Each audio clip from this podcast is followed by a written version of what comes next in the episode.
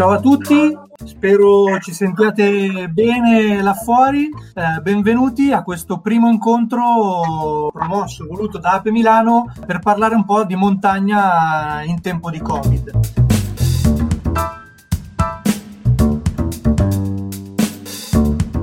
Ci siamo interrogati su come affrontare questo periodo dopo che il primo lockdown ci ha fatto soffrire parecchio la distanza dalle montagne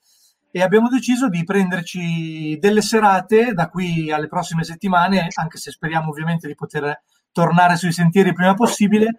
per parlare di montagna, per provare a staccare un po' dai ritmi cittadini, che anche se appunto siamo tutti un po' costretti a casa o comunque in una situazione di semi-lockdown eh, viviamo tutti i giorni, per provare comunque a, a parlare di montagna, a pensare alle montagne e a discuterne, anche perché questa situazione incide profondamente anche proprio sul contesto delle terre alte.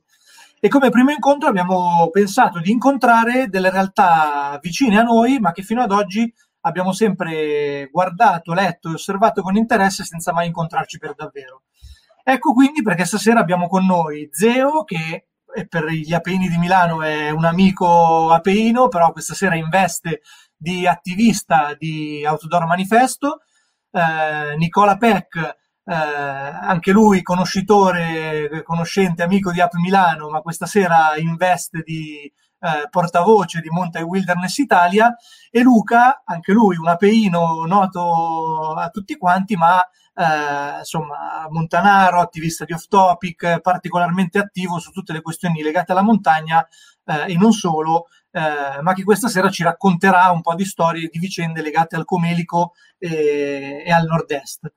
Eh, io non la faccio assolutamente lunga perché lo spirito della serata è quella di chiacchierare il più possibile e quindi l'unica cosa che dico è eh, a chi è collegato con noi di non aver timore a porre domande commentando eh, o sulla diretta Facebook o nella diretta del canale YouTube, quindi potete scriverci attraverso questi due canali o anche su Twitter eh, noi raccoglieremo domande e interventi e le gireremo e ne parleremo insieme con i nostri ospiti e amici. E lascerei per primo la parola proprio a Zeo, a cui chiedo di raccontarci un po' eh, del progetto Outdoor Manifesto, che è un progetto nato nel 2019 e che parte proprio dall'outdoor come campo nel quale portare avanti una serie di campagne, di battaglie e di riflessioni. Vai Zeo. Allora, l'Outdoor Manifesto nasce fondamentalmente come collettivo di persone e a breve, per dare più forma al nostro progetto, diventeremo un'associazione. Nasce fondamentalmente su, sull'esigenza e un bisogno che diverse persone distribuite sull'arco alpino, quindi partiamo da, da me che vivo tra Val d'Aosta e Milano e arrivare fino ad est, fondamentalmente impegnate, diciamo, semi-professionalmente o professionalmente nel campo della, dell'outdoor, sia dal punto di vista della comunicazione, del lavoro turistico, come era il mio caso, comunque hanno una, una forte connessione con le attività outdoor. E, è partita un po' una riflessione fra di noi nel, ai margini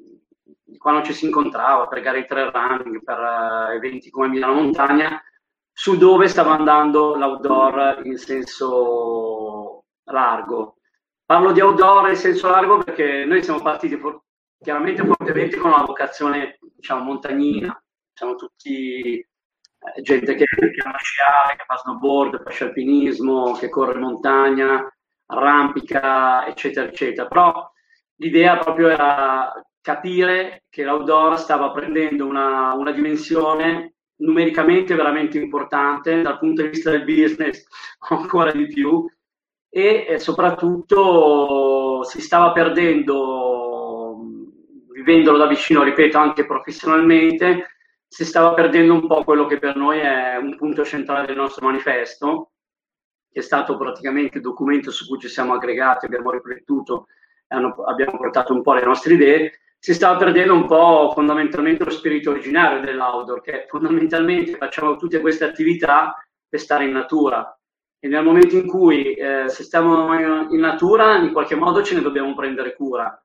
Se stiamo in natura solo per, eh, passatemi in termine un po' estremo, per ego, per performance, eh, rischiamo di perdere un po' questo spirito originario, rischiamo di perdere veramente il potere che abbiamo anche come singoli outdoor, come singoli consumatori di outdoor, perché io parto sempre da questa concezione che ognuno di noi, ogni cittadino, quotidianamente può fare diverse scelte che sono scelte, diciamo, politiche, di campo, valoriali, e quindi anche come essere una persona che fa outdoor, il modo in cui ci si approccia può essere una grossa differenza. Ecco, sentivamo l'urgenza, visto l'esplosione di tanti fenomeni, dallo scialpinismo al,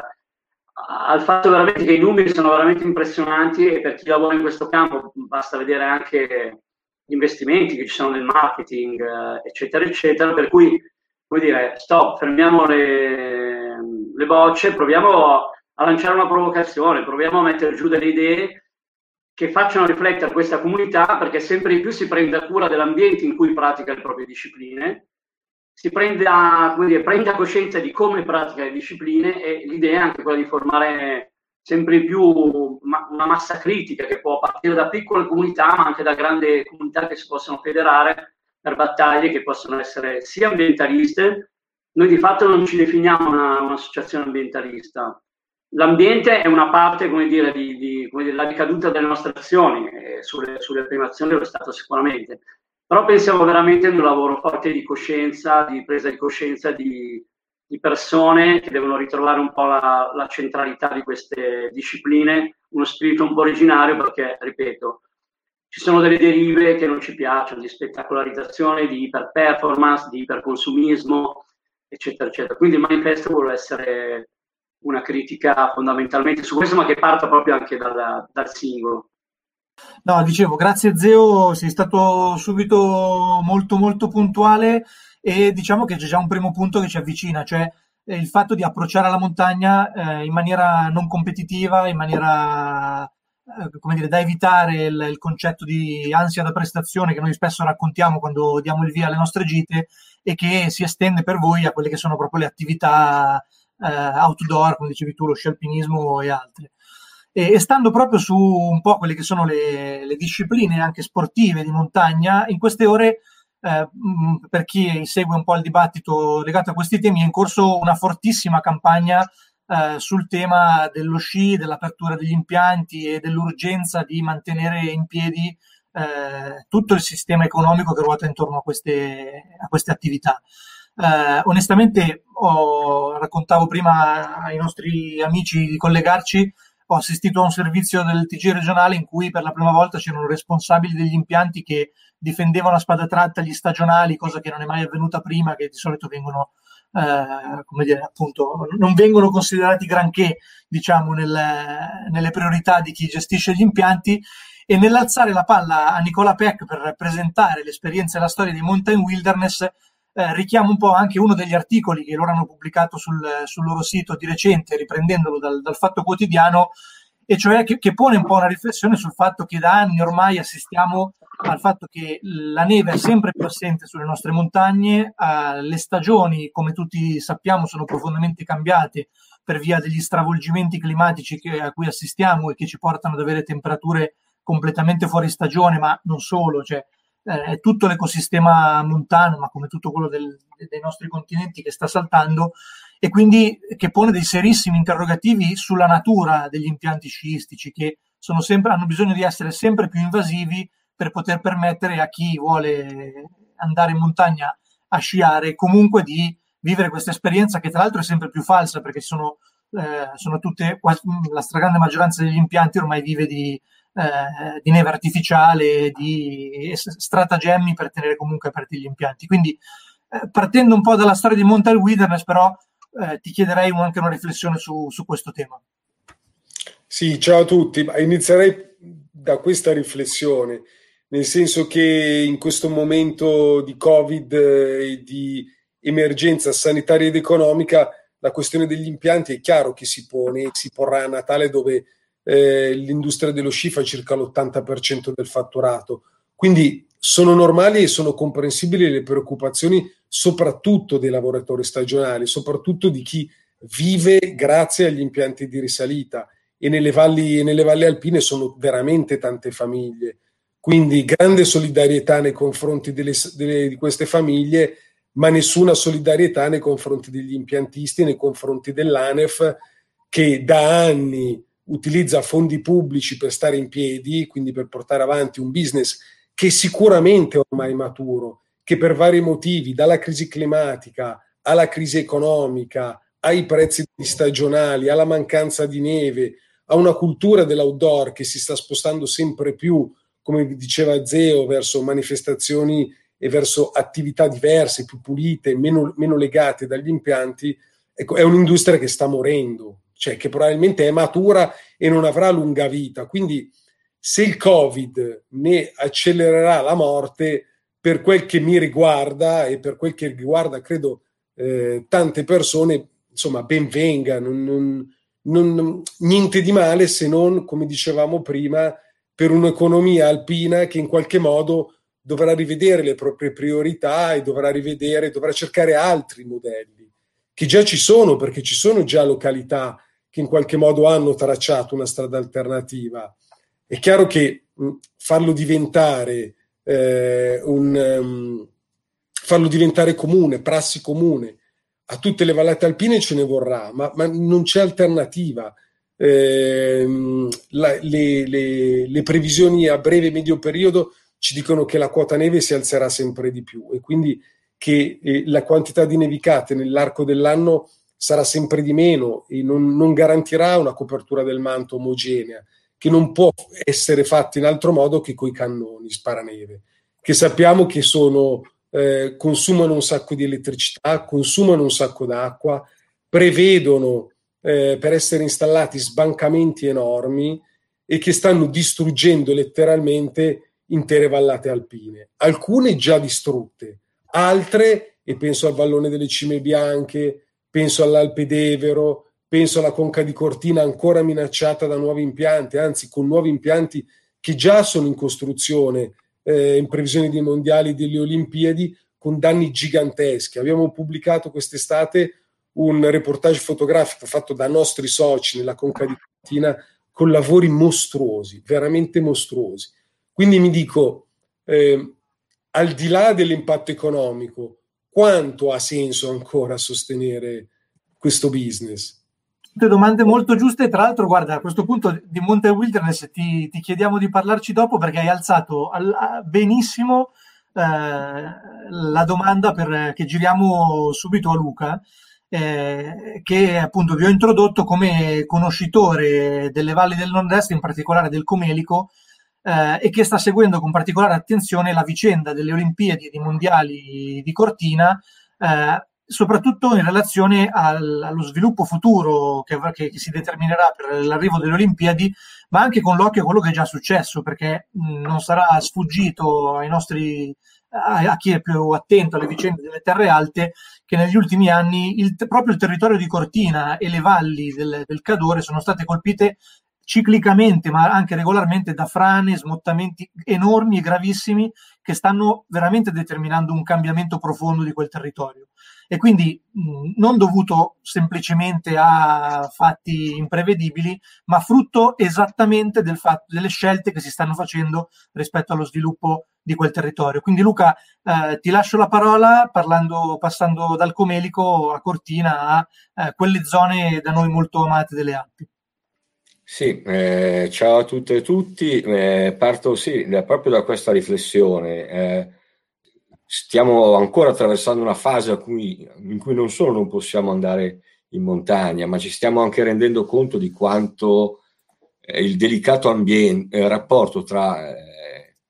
l'uomo e l'ambiente la, e, la, e la natura, i paesaggi che lo circondano sia fondamentale e quanto l'antropizzazione può essere devastante sulla biodiversità eh, anche rispetto a eh, pandemie diffusione di virus e contagi. Quindi,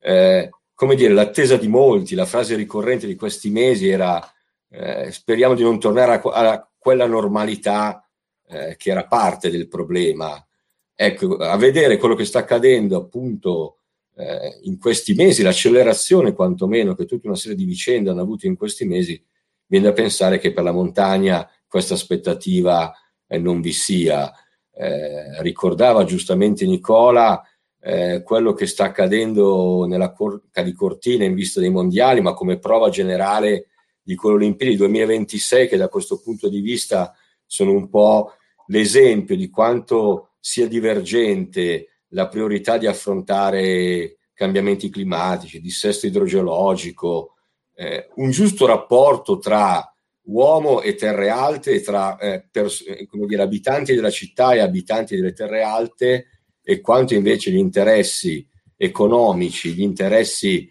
eh, teoricamente dello sport, ma che in realtà con lo sport c'entrano poco perché è solo business da questo punto di vista, vadano da tutt'altra parte. Eh, e proprio nel periodo del lockdown, mi viene da dire ancora più, eh, più brutto vedere che eh, laddove tutti eravamo fermi, chiusi nelle nostre case, eh, scavatrici, eh, tagliaboschi e quant'altro hanno inferto delle ferite incredibili eh, sui versanti sotto le tofane, sotto le cinque torri. Eh,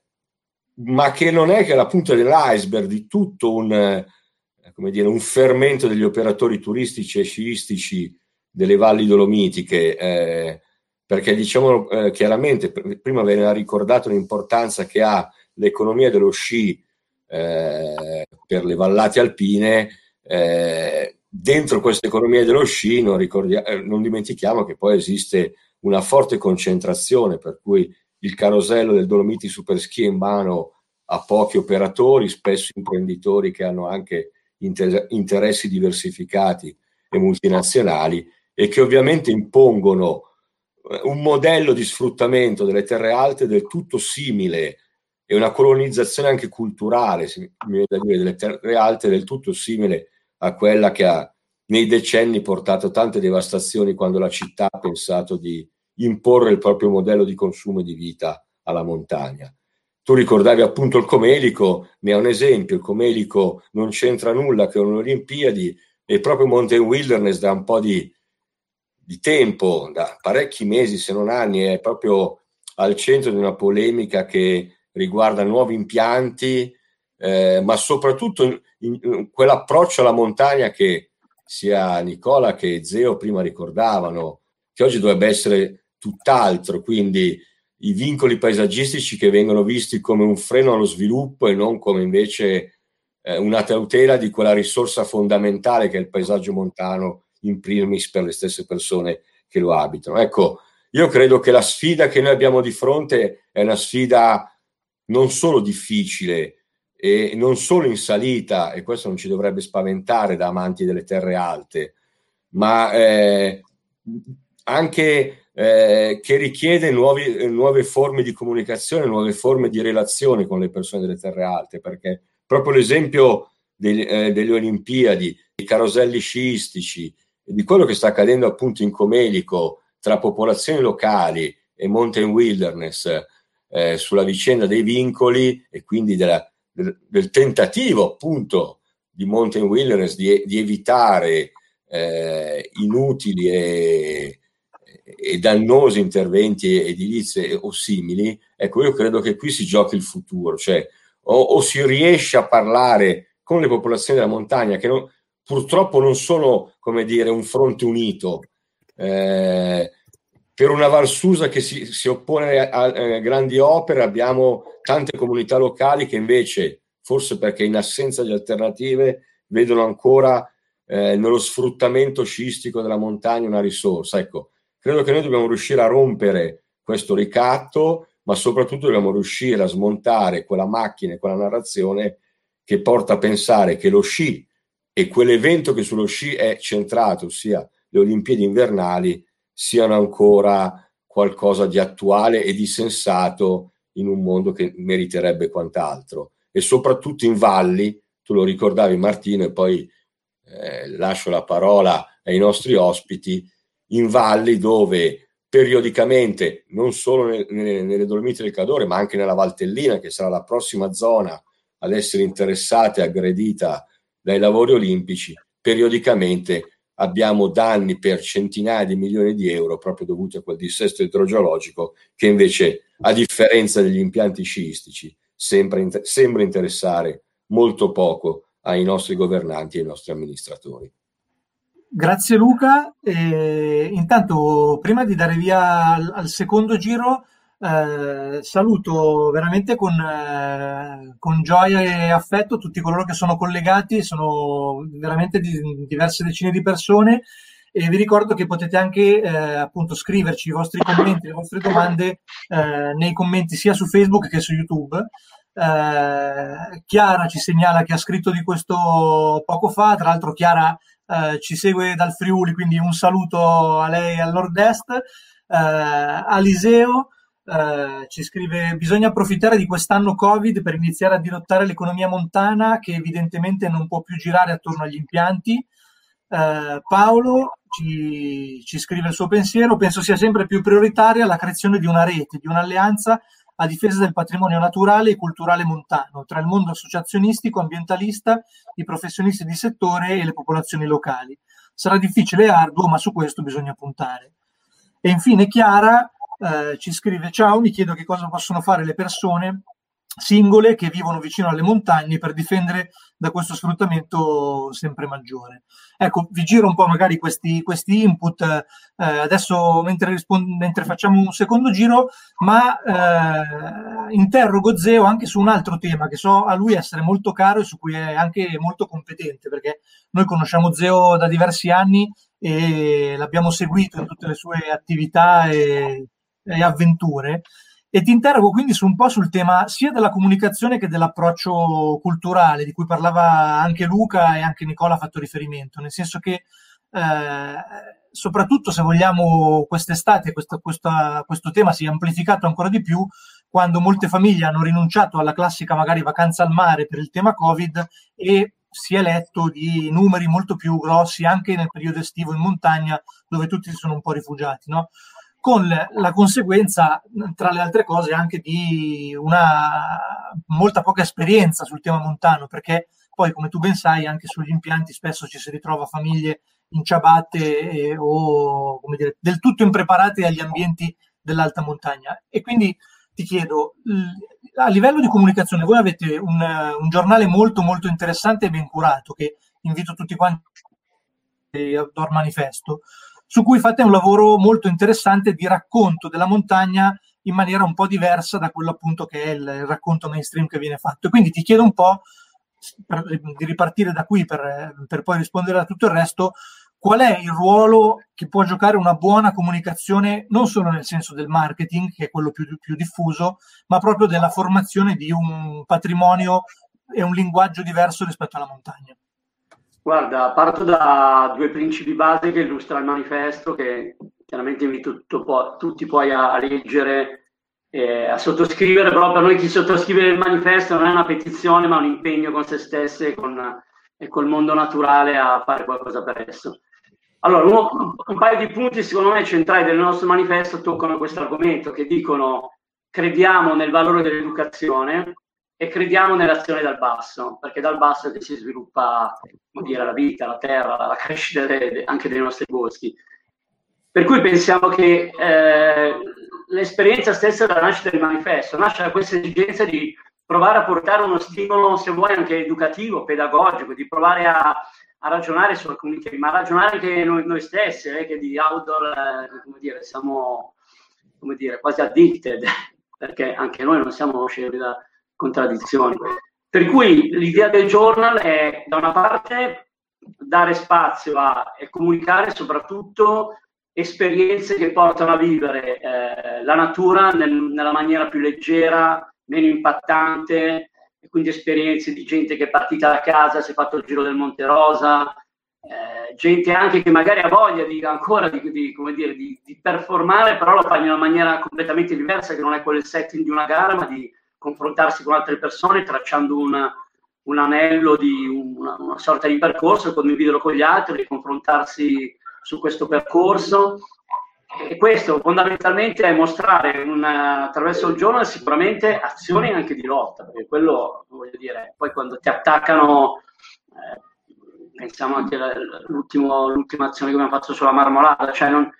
veramente un'azione a 360 gradi, quindi la comunicazione diventa in, stra importante. Quello che noi interessa come manifesto è costruire proprio una rete di relazioni, e l'intervento di Paolo secondo me è centrale,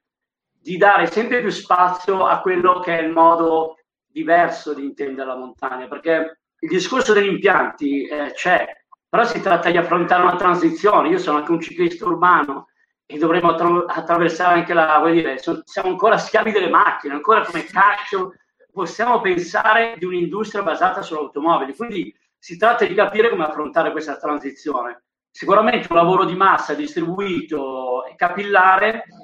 è importante. Quello che dicevo, che abbiamo un'occasione storica, secondo me il tema del Covid ha fatto esplodere questa cosa, perché io vi dico che adesso sono a Milano, non sono a Gressomei, però io non ho mai visto così tanta gente correre e non penso che corra o si ritrova nei parchi solo perché eh, deve uscire a pigliare l'ora d'aria. Penso che si stia veramente, ci si, e, e, tutta la gente quest'estate, io ero, sono stato a Gressomei cinque mesi e non ho mai visto una presenza così massiccia ma questa presenza così massiccia, se da una parte positiva, perché la gente non ha mai visto così tanta gente sui sentieri aggressionari, dall'altro poi porta dei grossi problemi. Tipo, io il problema di cui ho sofferto di più era il traffico automobilistico. Mi muovo in bicicletta in montagna per, per i, i, tragitti brevi, ho piglio la, la, navetta. Per cui, cioè, paradossalmente, faccio una, una, piccola metafora: se tutta la gente finisce, finisse di sciare sugli impianti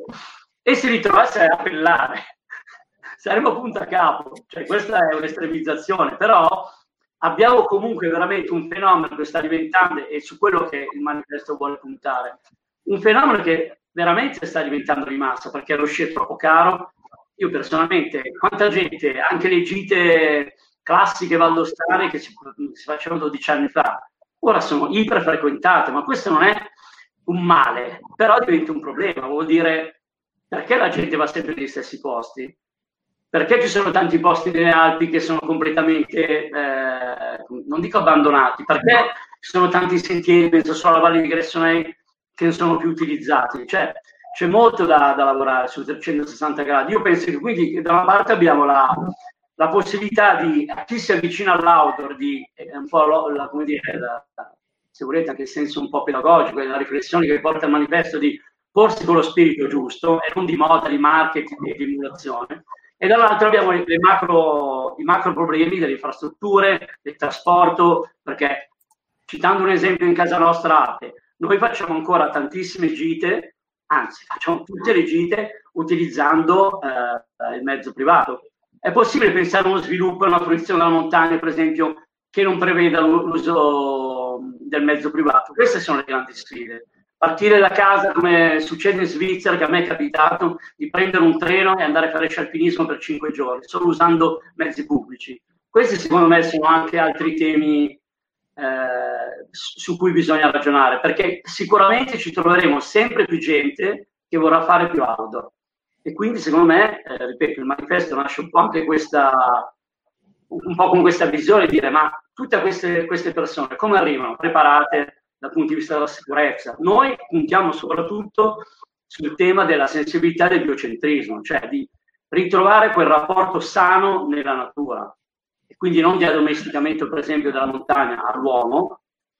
che in tanti, vi dico che in tante discipline outdoor, tipo il trail running, è pazzesco, è pazzesco. Io ho visto lavorando, voglio dire, i trail runner che dovrebbero essere i più, i più, attenti perché fanno una disciplina che escono di casa con un paio di scarpe da, da ginnastica, no? E quindi non zainetto e corrono per sentieri, dovrebbero in teoria, però professionalmente mi è capitato di vedere proprio di, di uno stravolgimento di questa disciplina, con delle dinamiche del cacchio, di, di competizione, dove si valuta più il pacco gara che ti dà una gara e non l'ambiente in cui la corri, cioè veramente delle una fuorvianza che veramente ci ha fatto riflettere e dire ma dove stiamo andando? Ma se uno fa tre running perché deve guardare il pacco gara, si confronta con la comunità di running, se il pacco gara è più figo nell'altro e guarda qual è il premio da finisher e non ha un minimo impatto, come dire, anche cognitivo di dove sta facendo una gara. Io poi in questo ambiente ci ho, ci ho fatto il volontario, per cui ho, ho, vissuto anche sulla mia pelle la, la, la, dire, il fenomeno di tanti runner che dalla maratona passano al running ma per loro potevamo continuare, cioè era semplicemente non si sa perché fossero lì a correre, una, una totale disattenzione al, al, contesto, alla preparazione che ci voleva per una gara e questo per me è stato un grande campanello d'allarme che dico ok, i numeri tre running, scusate, chiudo con questa metafora, però una disciplina che parte con un principio buonissimo, è nata, allora è tuttora, eh, non è che dico tutti i tre runners così, però una cosa che sta diventando di moda e fa perdere alle persone proprio la cognizione di perché sta facendo quella cosa. E questo anche perché sono nate migliaia di gare, perché è un business, perché poi l'auto è un business e quindi porta poi a una, se volete, anche una degenerazione di, di alcune dinamiche. Grazie zio, io mh, specifico solo perché poi ho visto anche un commento, eh, guarda hai toccato un, un, punto a noi molto caro rispetto al tema del come ci approcciamo alla montagna e come la raggiungiamo, perché da Milano ovviamente abbiamo sempre il problema della distanza. E da questo punto di vista abbiamo sperimentato almeno in due o tre occasioni, due nell'ultimo anno quando è stato possibile, una l'anno precedente, eh, di gite in giornata fatte eh, muovendosi solamente in treno, quindi partendo da Milano in treno, raggiungendo un punto di partenza, facendo una traversata ovviamente nella zona del, delle Prealpi, del, del circuito dell'Ario e del Lecchese e poi ritornando per un'altra, per un'altra linea. Eh, hai sicuramente ragione che il tema del, dell'auto della quantità di auto in circolazione è sempre più, eh, insomma, è sempre più impattante. Eh, da questo punto di vista aggiungo un pezzettino per rispondere anche ad altre domande. Eh, probabilmente serate come queste penso possano dare il là, si, credo sia l'auspicio di tutti noi, a collaborazioni future, che per Ape penso voglia dire in primo luogo darsi appuntamento all'imbocco di un sentiero o di più sentieri da qui ai prossimi mesi, ai prossimi anni. Eh, anche qui nel nostro piccolo cerchiamo, eh, cercheremo di ritornare a portare le nostre gite anche in luoghi che sono interessati da eh, criticità, speculazioni o eh, appunto situazioni che determinano un, una, una, vista, una vistosa uh, situazione di, di crisi del, del, territorio montano. E qui torno di nuovo da Nicola, uh, chiedendogli di, se, se, sei d'accordo di partire un po' uh, anche dalla vicenda di, di, Luigi, di, Luigi, Casanova, il vostro presidente, perché è un po' non, non solo per la sua vicenda personale, ma per ciò che rappresenta in maniera un po' più ampia e, e, cioè come dire di un qualcosa che oggi ha colpito Mountain Wilderness ma un domani potrebbe eh, colpire chiunque altro si abbia a cuore la tutela del territorio montano. Sì, mh, mm, riassumo brevemente la questione per chi, per chi non, non, ne sa nulla. Il nostro presidente onorario Luigi Casanova è stato mm, colpito, colpito, insomma, è stato accusato di eh, diffamazione per una vicenda risalente al 2018 in cui Mountain Wilderness si opponeva a una manifestazione di quad, e non sto scherzando, di quad nelle Dolomiti Patrimonio UNESCO. Cioè, eh, e, e, non è l'unica, vi ricordo che Jeep ha fatto nel 2019 un camp a San Martino di Castrozza in cui le Jeep ehm, potevano girare quasi liberamente per il parco delle pale di San Martino di, di Paneveggio, questo per dirvi il livello. Quindi Mountain Wilderness si opponeva a una manifestazione di quad che si chiama Quad in Quota e Luigi Casanova ha scritto un articolo che è stato pubblicato sul nostro sito e che è ancora online, lo potete leggere, in cui accusava duramente eh, gli organizzatori di Quad in Quota mh, di avere un atteggiamento di chiusura, di essere mh, fascisti, in qualche modo li, li, eh, voglio dire, l'accusa di fascismo è, è abbastanza comune, ha un senso, ma ehm, era significativa eh, per la questione, ma quello che è drammatico è che sempre di più queste accuse di diffamazione, questo tentativo di eh, spaventare chi si oppone a un certo tipo di frequentazione, di utilizzo eh, della montagna c'è. Quindi mh, mm, Luigi Casanova è già stato, ha già fatto la prima udienza, eh, se ne faranno delle altre, probabilmente chiederemo di essere presenti con un presidio eh, davanti al tribunale e quindi questo ve lo comunicheremo e lo comunicheremo eh, nei prossimi giorni, che questo serva eh, di, da monito per tutti ehm, perché il, non è possibile che le associazioni ambientaliste abbiano, siano intimidite in questo modo. Cioè questo a Casanova può e deve diventare un processo politico, politico inteso come rivendicazione eh, alla possibilità di continuare a esprimere le proprie idee, di continuare a dire quello che non va, quello che non funziona, di opporsi nelle sedi opportune, con le manifestazioni, di opporsi nei tribunali e questo non deve, deve mh, dare a tutti la sensazione che certe battaglie si possono portare avanti. Stanno scorrendo alcune immagini della storia di Mountain Wilderness che è nata nel 1987, quindi ha più di 30 anni e che per anni ha portato avanti battaglie contro la banalizzazione della montagna, a favore di nuove aree protette. Qua vediamo questo manifesto del 1989 eh, per il parco del Monte Bianco, che si è battuta per far diventare le Dolomiti patrimonio UNESCO, mh, con poi anche dei problemi che ne sono derivati. Quindi anche qui bisognerà fare dei bilanci per capire se è stato un bene o un male con tutte le operazioni di pulizia che sono state fatte sul ghiacciaio della Marmolada, con la, la, la, la spedizione, la pulizia eh, della via normale al K2 nel 1990, in cui mh, Fausto De Stefani, Pinelli si sono impegnati a ripulire la via normale al K2 con tutte le manifestazioni che sono state fatte nel corso degli anni contro le lischi, contro la motorizzazione selvaggia e che ancora contras- contraddistinguono il, il, modo di agire di Mountain Wilderness, che è invece, a differenza di Outdoor Manifesto, un'associazione ambientalista riconosciuta dal Ministero dell'Ambiente e che vuol dire avere quindi la capacità di essere più incisivi eh, in alcune battaglie politiche. Eh, concludo solo tracciando un piccolo eh, excursus di quella che è stata il modo di agire di Mountain Wilderness, che nasce nel 1987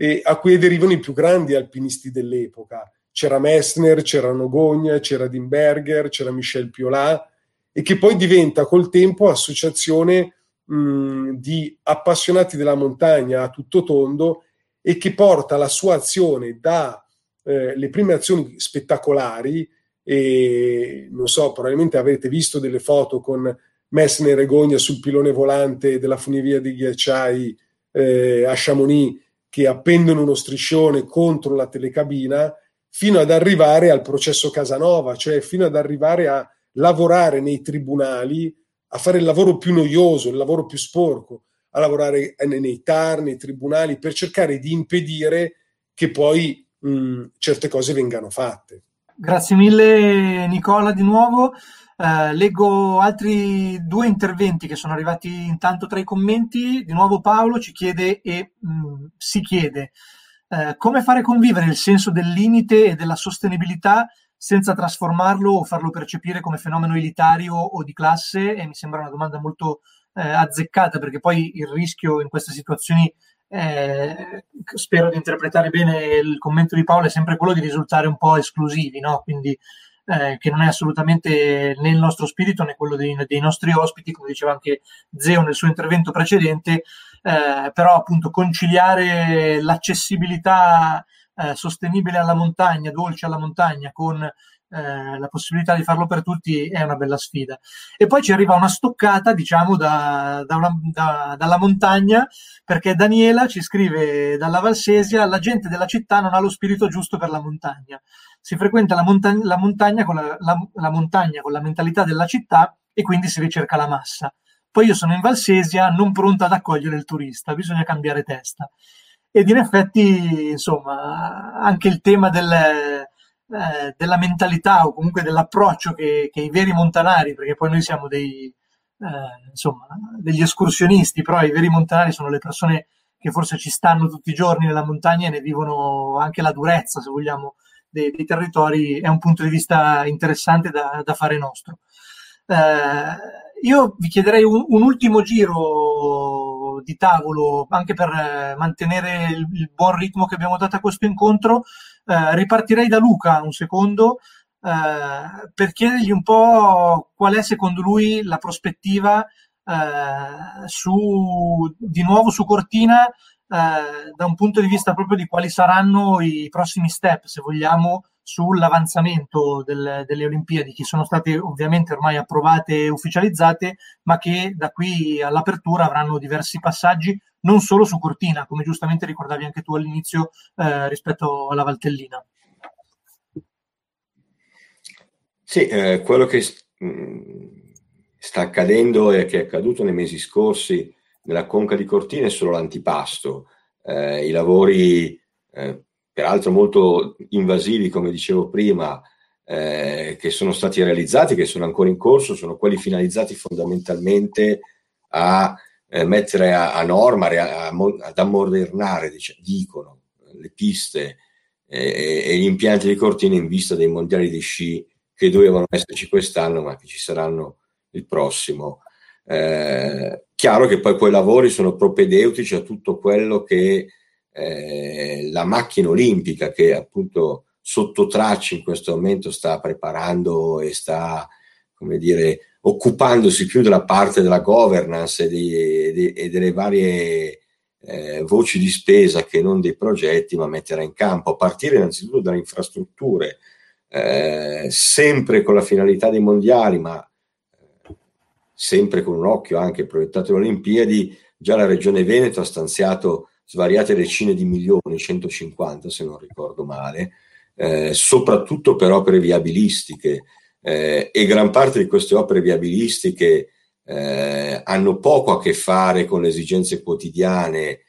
della popolazione locale, della mobilità, del pendolarismo da lavoro, da studio, ma sono ovviamente solo finalizzate a una fruizione motoristica eh, delle valli dolomitiche. Eh, c'è poi il, il, vecchio progetto di riaprire eh, la ferrovia fino a Cortina, eh, progetto che in sé sarebbe bellissimo, eh, un po' come eh, ricordava prima Zeo, succede in Svizzera, addirittura una volta la,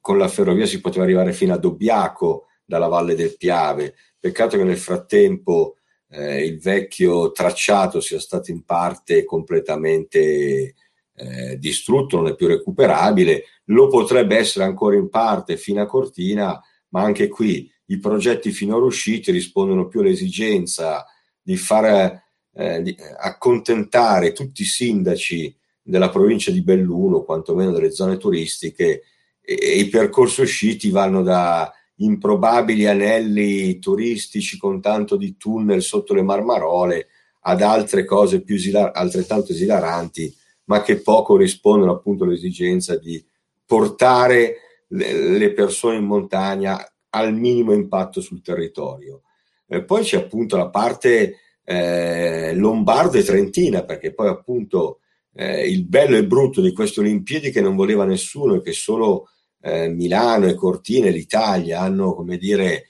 eh, spinto per avere è che si snodano su 400 km circa di territorio, quanto ne separano Milano da Cortina, passando appunto da Bormio, Livigno, eh, da, dalla Val di Fiemme e da Predazzo. Eh, e quindi qui sta anche tutta l'assurdità di questo progetto che richiederà investimenti sulle infrastrutture viabilistici, ma si parla anche di, eh, del TAV Brescia, Verona, Venezia, eh, altissime, eh, con tutta l'incognita dei collegamenti con la Valtellina, perché come dicevo prima, non solo zona notoriamente a rischio idrogeologico, ma anche altamente già congestionata da eh, almeno tre stat- statali o provinciali che corrono parallele e da un continuo cantiere sulla viabilità esistente. E che franano sempre più spesso, tra l'altro, mi viene da dire. Eh, scusa?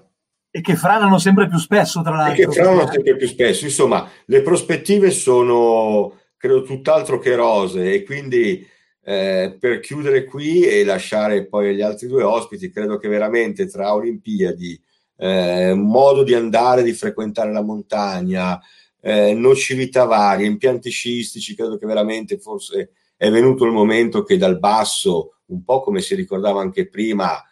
appassionati, ambientalisti, amanti della montagna, montanari, eh, si, si, provi a fare quello che dall'alto non viene fatto, ossia degli stati generali della montagna per provare, come dire, a evitare che le valli diventino solo Luna Park e che, la,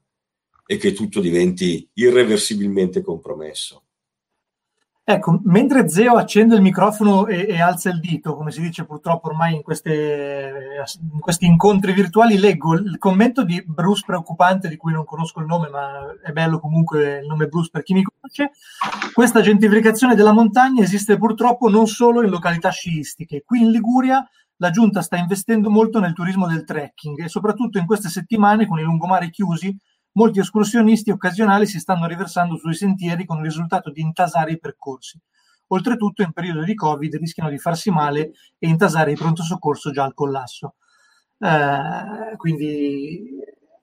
sicuramente anche su, in, ter- in, territori molto molto fragili come la Liguria, eh, come abbiamo visto in questi anni, il tema del,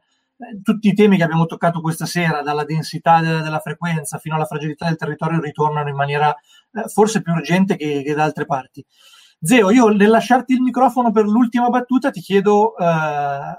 quali sono i prossimi passi di Outdoor Manifesto, come seguirvi e eh, però vediamoci presto in montagna appena sarà possibile.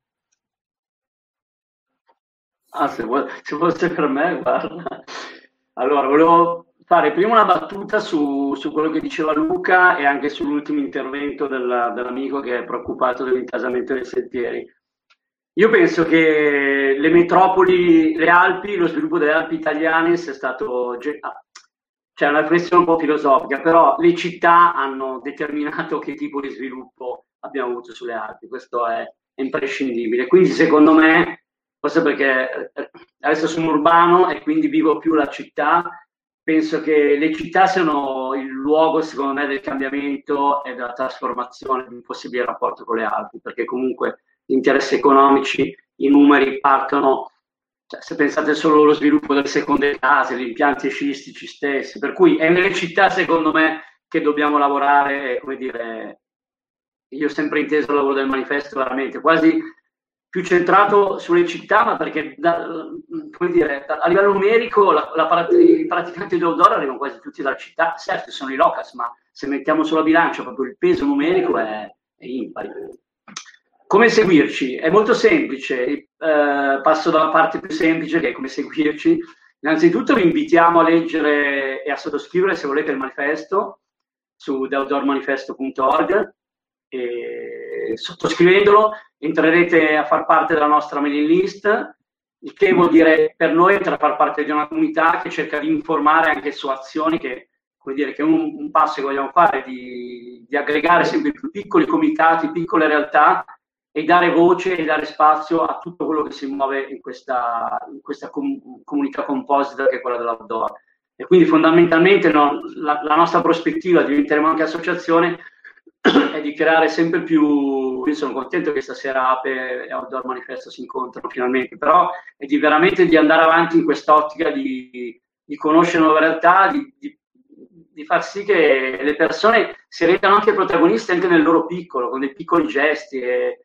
e noi spesso invitiamo a usare l'hashtag di Outdoor Manifesto per dimostrare anche il potere della comunicazione che da piccolo che da, da, singoli si può tornare da una passeggiata, ripulire un sentiero, da piccoli si può fare un'azione di protesta o segnalarla, da piccoli numeri dico, e quindi questo è fondamentalmente quello che, che abbiamo una struttura abbastanza, passatemi in termini dire federale, per cui arriviamo dalla, dal nord-ovest ovest fino all'est, abbiamo anche rappresentanti nostri nel direttivo Centro Italia, per cui quello che stiamo facendo è di, dire, di essere divisi anche territorialmente, di sviluppare alleanze territoriali particolari locali per costruire appunto bellissima l'idea degli stati generali, eh, perché veramente noi crediamo dal basso, insomma, questa è la nostra storia, partire da, dal basso per, per andare verso l'alto. Grazie mille Zio. Tra l'altro prendo la palla al balzo prima di, di passare di nuovo per l'ultimo intervento a Nicola eh, per salutare anche tutti gli apeini che sono collegati dalle altre sezioni, da Brescia, da Roma, eh, che ci stanno seguendo eh, e per eh, magari aprire anche a loro perché stasera ci siamo concentrati molto su, sulle Alpi e sul, eh, sulle terre alte del nord del paese, ma ci sono dibattiti enormi eh, e questioni da conoscere molto da vicino anche per, e soprattutto forse in questo momento, anche se insomma non c'è una gerarchia, per quanto riguarda la situazione de- degli Appennini e del centro Italia, eh, che vive una situazione invece paradossalmente completamente diversa da quella eh, delle Alpi, con eh, uno spopolamento sempre più grave e rapido e insomma una situazione veramente pesante eh, sia dal punto di vista appunto del, dell'Appennino che per tutti quei territori che sono stati anche colpiti, come se non bastasse, da, te, dai terremoti del centro Italia che si sono seguiti in questi anni e su cui per esempio Ape Roma ha fatto dei bellissimi progetti legati eh, al cammino delle terre mutate e, alla loro presenza e collaborazione con eh, gli abitanti di Campotosto e di tutto, quel, di tutto quel territorio. E quindi speriamo magari in un appuntamento futuro di poterci concentrare anche sul eh, sull'Appennino e su quelle zone montane. Eh, però Lu- Nicola ti, ti, faccio la stessa domanda che ho fatto a Zeo, cioè come seguirvi e insomma incontriamoci presto. Eh, sì, eh, allora Malto Wilderness è un'associazione ambientalista e quindi eh, ci si, si, si, dà, si contribuisce facendosi socio. Eh, la quota associativa è praticamente simbolica perché costa 25 euro all'anno poi ci sono altre forme di associazione che può essere eh, socio vitalizio, può essere, però insomma di base è associandosi e, e già, già, questo è, un, um, è una grossa mano perché le associazioni ambientaliste più hanno associati alle spalle, più contano dal punto di vista del peso politico, delle scelte, del, del, de, della partecipazione. E poi si può partecipare attivamente, nel senso che Mountain Wilderness ha un direttivo nazionale, ha dei responsabili regionali e mh, all'interno delle regioni gli attivisti possono fare, dopo averlo condiviso col proprio responsabile, col direttivo, ma possono portare avanti cause loro stessi, possono segnalarne altre, ehm, possono scrivere, possono raccontare quello che vedono e, e, in qualche modo possono dare una mano anche nel momento in cui poi ci sono azioni pratiche da fare. Faccio un esempio, ho parlato prima del presidio al, um, quando ci sarà il processo a Casanova, ma poi so, abbiamo fatto manifestazioni in Marmolada in cui eh, facevamo vedere la nostra presenza, abbiamo fatto manifestazioni contro le lischi, quindi tutte le volte in cui ci sono eh, manifestazioni che vengono divulgate dal sito e, da, e dalla nostra pagina Facebook possono partecipare. Quindi questa è una partecipazione, eh, diciamo così, seguendo il flusso dell'associazione. Allo stesso tempo, ripeto, eh, si può partecipare proponendo iniziative di vario tipo, sia di ehm, eh, diciamo, iniziative che si oppongono a cose che vengono fatte, sia eh, mh, iniziative che propongono invece, che propongono la, divulga- di, la divulgazione di buone pratiche eh, che possono essere prese di esempio e che possono essere eh, poi mh, portate altrove. Eh, chiudo solo per dirvi, per farvi un esempio eh, ne avevamo già parlato a piano terra. Sapete che ad Evero c'è un grosso tentativo di fare un'infrastrutturazione gigante della zona e mh,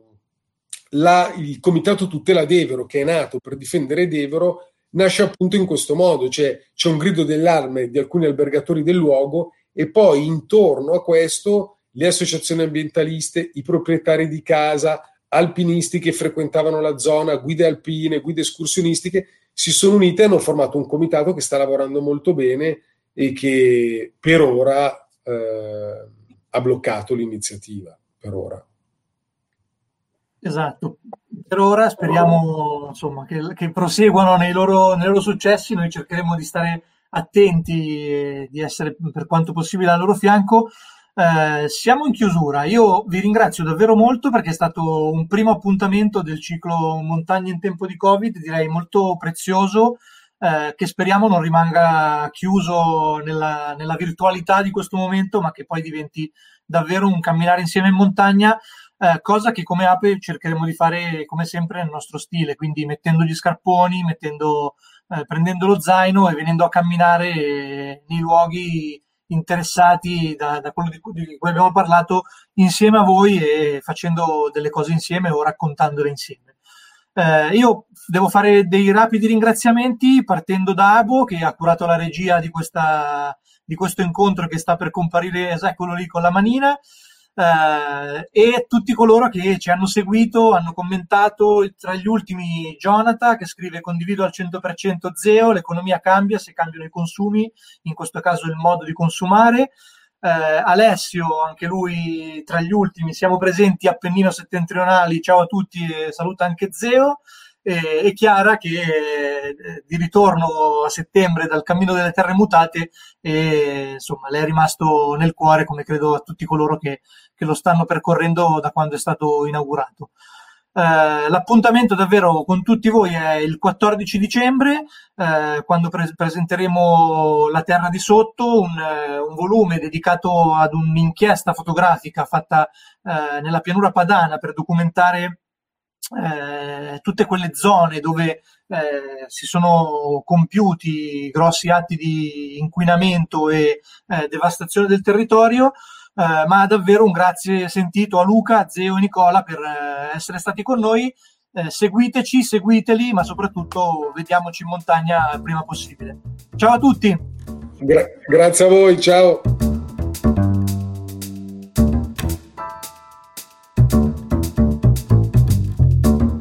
Futuro certamente no, ma qualcosa del presente e del passato dell'Associazione Proletari Escursionisti lo puoi scoprire all'indirizzo ape-alveare.it.